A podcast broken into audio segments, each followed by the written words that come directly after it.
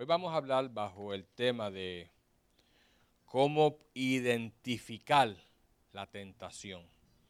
Diga, ¿cómo identificar la tentación? Una de las luchas más grandes que cada creyente tiene aquí en la tierra es precisamente con la tentación.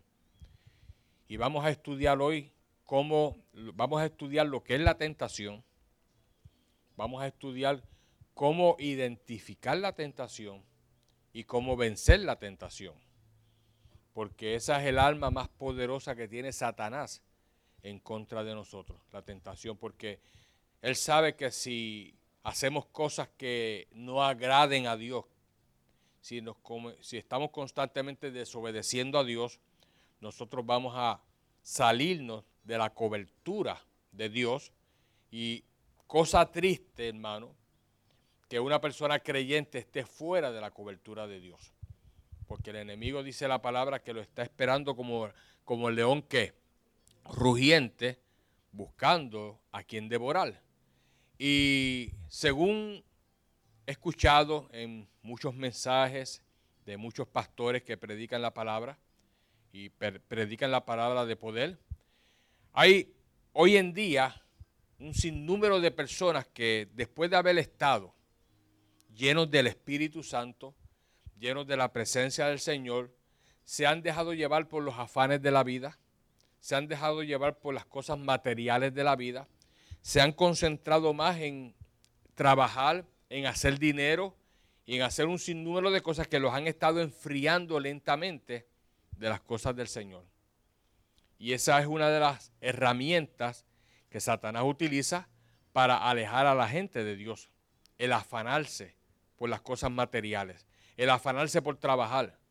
Allí yo trabajo en el aeropuerto por 25 años y la gran mayoría de esos empleados que están allí tienen dos y algunos hasta, hasta tres trabajos y van a la casa a dormir dos o tres horas y regresan nuevamente. Tengo un supervisor que trabaja conmigo en la noche, que termina conmigo a la una de la madrugada, se va para estar allí a las cinco. O sea, viaja a la casa, duerme dos o tres horas, me imagino que se baña y regresa. Y su vida está dedicada solamente a trabajar desde por la mañana con una compañía y después con la compañía para la cual yo trabajo hasta por la noche. Y hay veces que cuando no hay mucho trabajo, yo mismo le digo, vete, yo me quedo aquí haciendo esto, vete para que descanses un poco más, porque es muy buena gente, pero está dedicado solamente a trabajar. Entonces, cuando le hablo del Señor, tampoco como que quiere escuchar mucho del Señor, ¿ves? Como que tiene ataduras que no le permiten que la palabra del Señor penetre pero yo me paso hablándole del Señor, sembrándole la semilla, porque si trabaja al lado mío, pues creo que Dios me lo ha puesto con el propósito de que yo le evangelice, ¿ves? No podemos obligar a nadie, pero yo sí sé que la palabra es como un martillo que va quebrantando, dice el libro de Isaías, la roca, la piedra, la, la pared, la tumba. Pero tiene que ser con paciencia y con nuestro testimonio que nos vamos a ganar a estas personas para el Señor. Pero un gran número de personas cristianas hoy en día están apagados y van a las iglesias solamente por cumplir religiosamente, dan hasta sus diezmos y sus ofrendas porque se sienten bien haciéndolo, no, pero que, no porque tengan una convicción de que están sembrando para que el reino de Dios se engrandezca y se pueda seguir llevando la palabra. No, yo doy mi diezmo porque hay que cumplir con el Señor. Y, eso es todo, ¿ves? Ni tan siquiera usan la fe de declarar que reciben el ciento por uno, ¿ves? Ahora, ¿por qué les digo esto? Porque nosotros no podemos caer en esa trampa. Nosotros como iglesia no podemos caer en la trampa de permitir que Satanás, a través de las tentaciones y a través de sus altimañas y de, y de sus maquinaciones, como dice Corintio, nos aleje del Señor. Al contrario, tenemos que ponernos bien fuertes, fortalecidos, dice Efesios, fortalecidos en el poder del Señor en el poder de su fuerza, porque no tenemos lucha contra sangre y carne. Tenemos que cada día fortalecernos más en el Señor. Y Jesucristo nos da muchas claves. Jesucristo fue maravillosamente enfático en que una de las herramientas más poderosas que nosotros tenemos para vencer las tentaciones de Satanás se llama la oración. Diga la oración. La oración tiene que ser imprescindible si tú quieres vencer la tentación cada vez que venga tu vida. Y vamos a dar lectura en el verso 39 del libro de Lucas capítulo 22. Dice en el nombre del Padre, del Hijo y del Espíritu Santo. Y saliendo se fue como solía al monte de los olivos y sus discípulos también le siguieron. Cuando llegó a aquel lugar les dijo, orad que no entréis en qué? En tentación. Él les está dando a ellos la clave para que ellos entiendan que la oración los va a mantener tan cerca de Dios que al enemigo se le va a hacer difícil tentarlo. No es que la tentación no venga, la tentación va a venir, pero mientras más cerca tú estés de Dios, mientras más tú tengas comunión con Dios, más fácil se te va a hacer repeler la tentación. Mientras más distanciado tú estés de Dios, más fácil la tentación acapara tu mente. Y cuando acapara tu mente y tu pensamiento, y tú comienzas a pensar y a pensar en eso que te está viniendo a tu mente y permites que descienda tu corazón, la Biblia dice que ahí se concibe el pecado. ¿Ves? O sea, cuando viene aquí el pensamiento, si estamos fortalecidos con el Señor porque oramos, estudiamos la Biblia, mantenemos una, una comunicación con Dios, se, te va a hacer fácil desechar la tentación. De lo contrario, vas a estar luchando constantemente y en muchas ocasiones cediendo a esas tentaciones que vienen. Por lo tanto, aquí el Señor fue claro. Dijo, orad que no entréis en qué? En tentación. La oración es imprescindible para que la tentación no pueda ocupar nuestra mente o por lo menos llegar a nuestro corazón, que es la parte más importante. Cuando llegó a aquel lugar, verso 40, les dijo, orad que no entréis en tentación, y se apartó de ellos a distancia como de un tiro de piedra, y puesto de rodillas oró.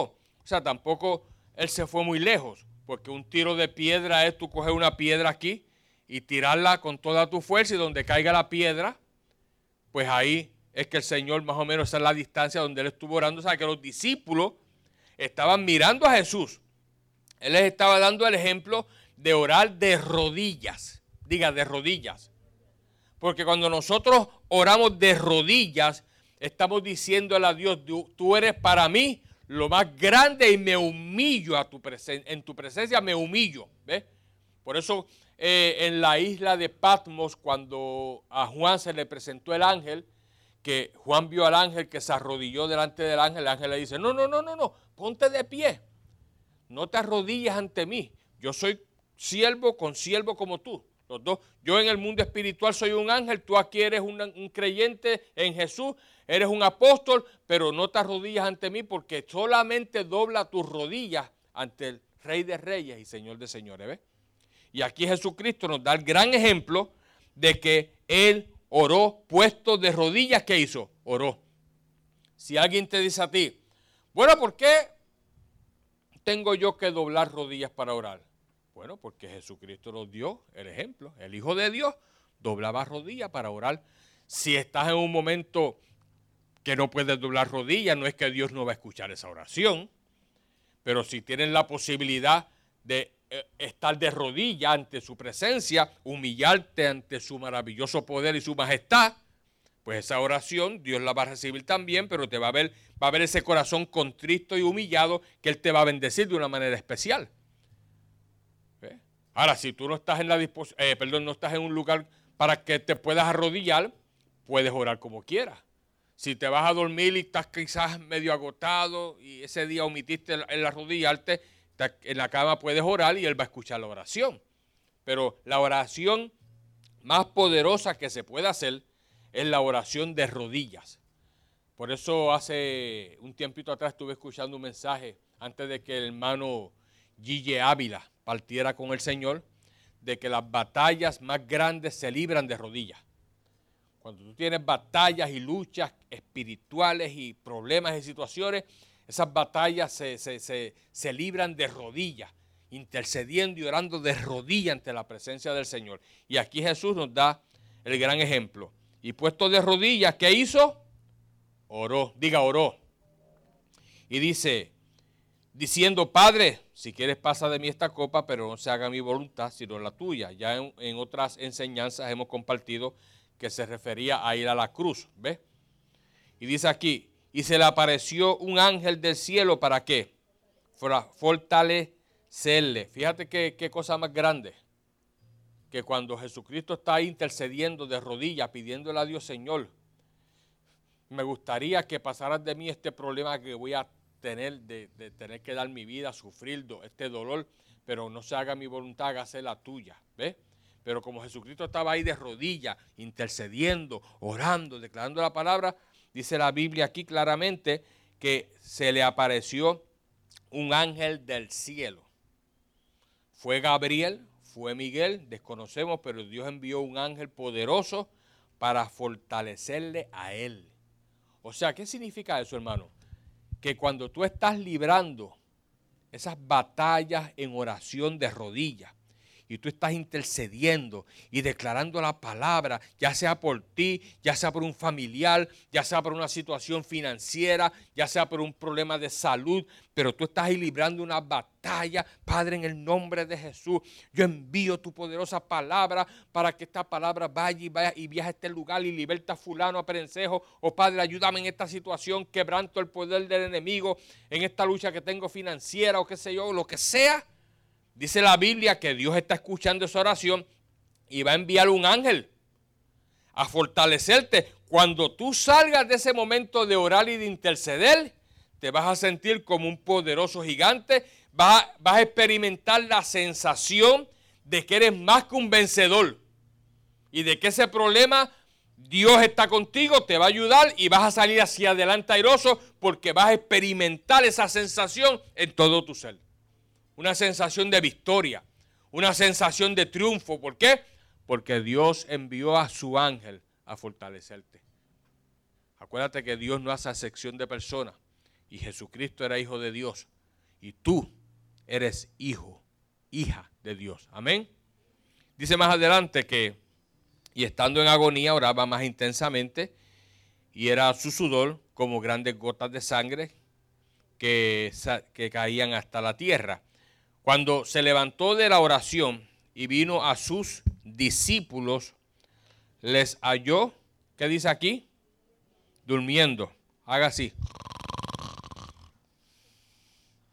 Me gustó ese ronquido de, Enrique, ¿ves? Ah, era, era la nariz. Estaban durmiendo. Y Jesucristo dice aquí que les dijo, ¿por qué dormí? ¿Por qué están durmiendo? Levantaos y orad para que no entréis en qué? En tentación. Manténganse constantemente orando. Tesalonicense dice, orad sin cesar.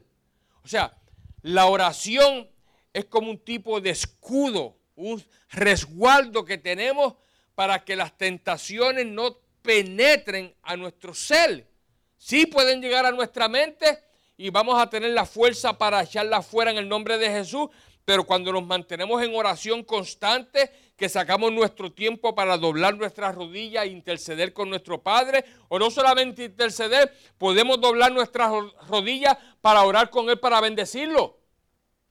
No necesariamente tiene que ser para tú pedirle o para interceder. Tú puedes doblar tus rodillas en oración para comenzar a adorarlo y comenzar a exaltar su nombre y hasta de rodillas cantarle cánticos de adoración, exaltarlo, alabarlo, glorificarlo. La Biblia dice que Dios se mueve en medio de la alabanza y Dios va a depositar una fortaleza gigantesca en ti si tú haces lo correcto delante de Dios. Y lo correcto es mantenernos en oración. La oración es la clave del triunfo de un cristiano. Sin oración el cristiano no alcanza absolutamente nada porque tiene que haber una comunicación. Es como, mira hermano, en, en, el ejército, en el, ejército tiene que haber comunicación entre los comandantes, los generales, los capitanes, para saber qué van a hacer, cómo organizar la guerra. ¿Ves? Si no hay comunicación, ¿qué sucede? yo he visto películas que son películas, pero en vida real, cuando no hay comunicación, hasta la artillería del mismo bando les cae encima a los mismos soldados de ellos. Porque no hubo comunicación de dónde tenía que caer ese disparo o esa, esa, esa, esas bombas que iban a disparar o los aviones y, muchos de los mismos mueren porque no hubo comunicación de dónde tenía que caer y, mueren. La comunicación es imprescindible para la victoria no solamente de situaciones terrenales, de guerras que haya con ejércitos en la tierra, sino que es imprescindible para nosotros poder tener la victoria en la guerra que nosotros tenemos con Satanás. Porque estamos en guerra, hermano. Aunque tú estés ahí sentado cómodo y tengas tranquilidad en este momento y salgas de aquí y tengas tu trabajo, tu casa, tus hijos, tu familia, pero en medio de toda esa vida que tú llevas, yo estoy seguro que tú confrontas diariamente situaciones difíciles, luchas que vienen a tu vida. Esa es la guerra que tenemos. Y muchas de ellas vienen para tratar de, escúchame bien, para tratar de enfriarte en el Señor, para hacerte creer que Dios se ha olvidado de ti, de que Dios no está contigo, cuando es la mentira más grande que el diablo le puede sembrar a una persona creyente. Jesucristo fue enfático y dijo que Él iba a estar con nosotros hasta el último día de nuestra vida. Yo estaré con ustedes siempre. Jesucristo siempre camina con nosotros de la mano.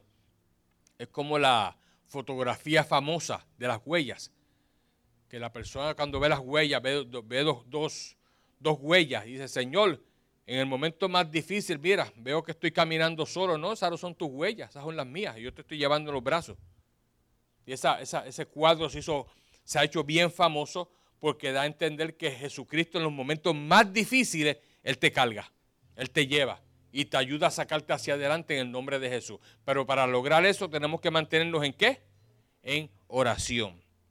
Ahora, ¿qué es la tentación? La tentación, hermano, es algo que induce a hacer una cosa. No voy a decir ni buena ni mala, una cosa. La tentación es el estado en que uno se siente impulsado a hacer una cosa. Ahora, ¿por qué te digo una cosa? Porque la tentación no necesariamente tiene que ser algo malo. Y te voy a explicar. No necesariamente la tentación tiene que ser algo malo. Tú puedes ser tentado en un momento dado a invertir en un negocio y se te abre una puerta y dices, caramba, como que siento el deseo, como que me gustaría. Algo te está impulsando a invertir en un negocio y puede ser que inviertas y, te, y salgas bien, puede ser que inviertas y salgas mal, pero fuiste tentado a invertir ahí, ¿ves? Y pudiste tener éxito. No fue, no fue mala esa tentación, eso que sentiste. Tú puedes ser tentado a una oferta de una casa. ¡Wow! Qué precio. Yo no pensaba comprar casa, pero con ese descuento que le han dado esa casa, yo creo que es el momento correcto para comprar esa casa o ese carro o, esto que necesito y te sientes tentado a comenzar a buscar de qué manera puedes invertir o comprar eso que tú necesitas. ¿Ves? Y no necesariamente es algo malo. Porque tú quieres prosperar, estás, estás siendo tentado a comprar algo que te va a ayudar para un futuro. ¿Cuántos de ustedes no han ido a la tienda a comprar, al shopping, y no han ido con la intención de comprar quizás cosas realmente costosas, y cuando pasas por el estandarte de una tienda, ves un especial gigantesco que dice 70% de descuento?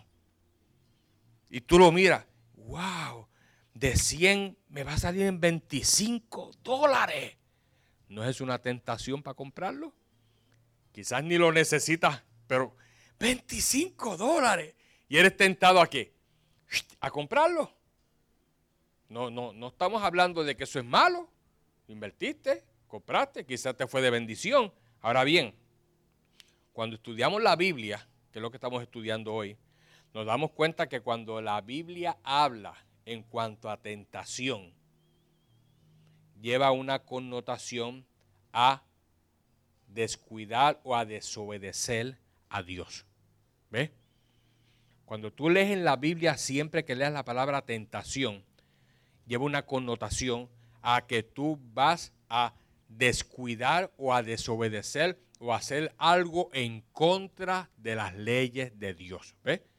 Por eso es que le dije que hay tentaciones que no son malas, pero hay tentaciones que si están basadas en la palabra de Dios y tú sabes que Dios está diciendo que no lo hagas, te voy a poner algo muy sencillo, el adulterio. Si la ira dice que no adultere y la persona se ve tentado a adulterar, sabe que la Biblia dice que no adultere, se ve tentado a adulterar, entiende que si adultera está desobedeciendo a Dios y al desobedecer a Dios, parte de esa cobertura va desapareciendo y está expuesto a qué? A los ataques del diablo. Y ese adulterio o ese desliz que hizo le va a costar caro en un futuro. Y, digo adulterio, pero puede ser cualquier tipo de pecado. ¿Ves? Porque todo lo que el hombre sembrare, eso mismo que cosechará. Y todo aquello que hagamos desobedeciendo a Dios porque fuimos tentados y no pudimos vencer la tentación y, y, nos dejamos llevar por esa tentación y cometimos el error de hacer eso, tarde o temprano pagaremos el precio. Porque fue una semilla que se sembró en un lugar donde no se debió haber sembrado esa semilla. Y va a dar fruto y no va a ser fruto positivo. Porque todo lo que el hombre sembrare, eso mismo que cosechará. Ahora, entendemos ahora que cuando la Biblia habla de tentación, pues habla de ese tipo de tentación, algo que es negativo. Ahora, quiero llevarte un momentito al libro de Santiago 1.12. Santiago 1.12. Libro de Santiago, capítulo 1 y el verso 12.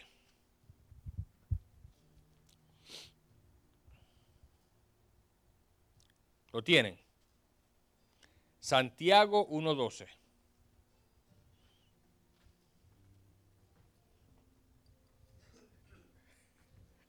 Tienes que quitar esa hermana que ahí.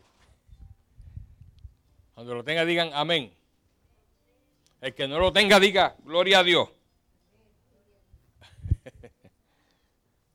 Gracias, Jesús. Ok, voy a dar lectura. 1.12.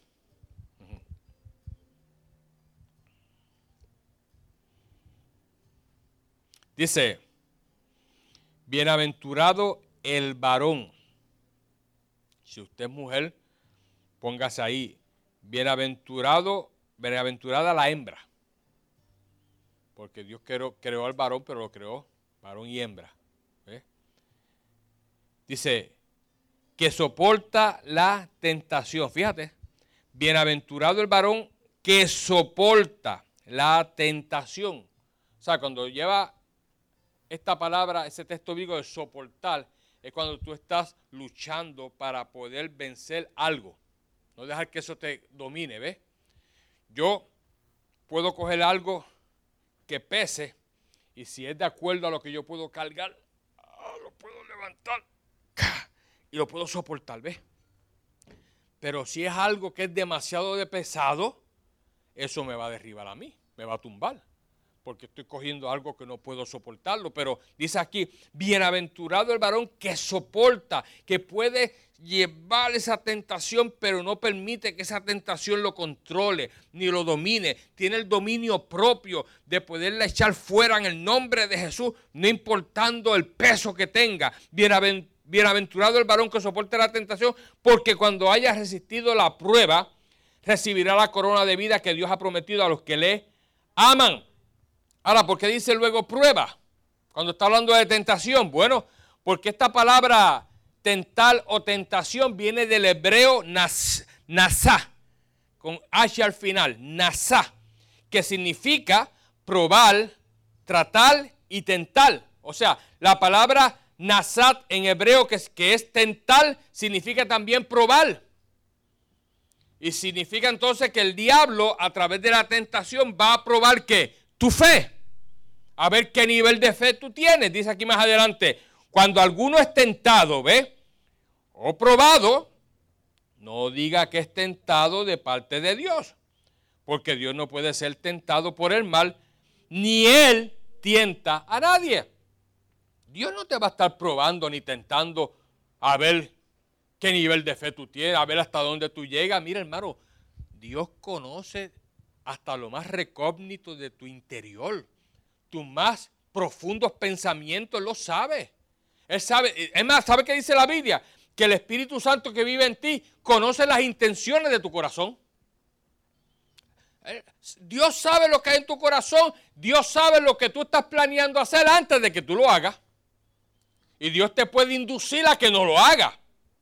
Dios te puede inducir a que no hagas eso que estás pensando hacer. Pero de que Dios lo sepa y Dios sabe, Dios es presente, Dios, Dios conoce el presente y el futuro. Es el omnipresente.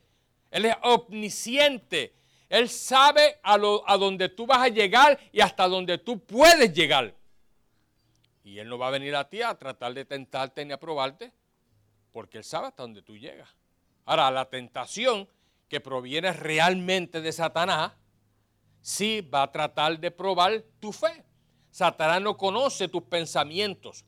Satanás no tiene el poder de poder leer tu mente. Dios lee tu mente. Dios sabe lo que hay en tu mente. No hay nada que se le pueda ocultar a Dios aunque tú no lo hables, aunque no lo digas. Si está aquí, si lo pensaste, si lo tienes aquí guardadito, Dios lo sabe. Por eso es que hay gente que se esconde de Dios, no sé por qué, porque si lo tienes en tu mente, Dios lo conoce. Hay gente que cree que Dios no se entera de las cosas que tú maquinas, y Dios lo sabe todo. Ahora, Satanás, como ángel que fue creado, acuérdate que Satanás fue creado como un ángel, es un ángel, un ángel caído. Lo que pasa es que fue uno de los ángeles más poderosos que Dios levantó allá arriba, que estuvo a cargo del huerto del Edén y él era un querubín protector. Su nombre original era Luzbel, un ángel de luz. Dice que hubo una fiesta inmensa cuando fue la, fue la creación. De, y allá ningún otro ángel le dio envidia, ni celo, ni nada, porque cada ángel eh, sabía su posición, su rango, y eso de envidia y celo, eso no existía en el cielo. Eso lo ha creado él, porque se, se encontró, dice la Biblia, maldad eso está en Ezequiel 28 y en Isaías habla sobre eso. Se encontró maldad en el corazón de Luzbel porque se vio tan y tan lindo. Se, se, vio tan lindo, tan poderoso, se le había dado tanta autoridad de parte de Dios que dice la Biblia que él era el guardián del trono de Dios. Por decirlo así, si Dios tenía que salir a hacer algunas diligencias, él se quedaba allí encargado.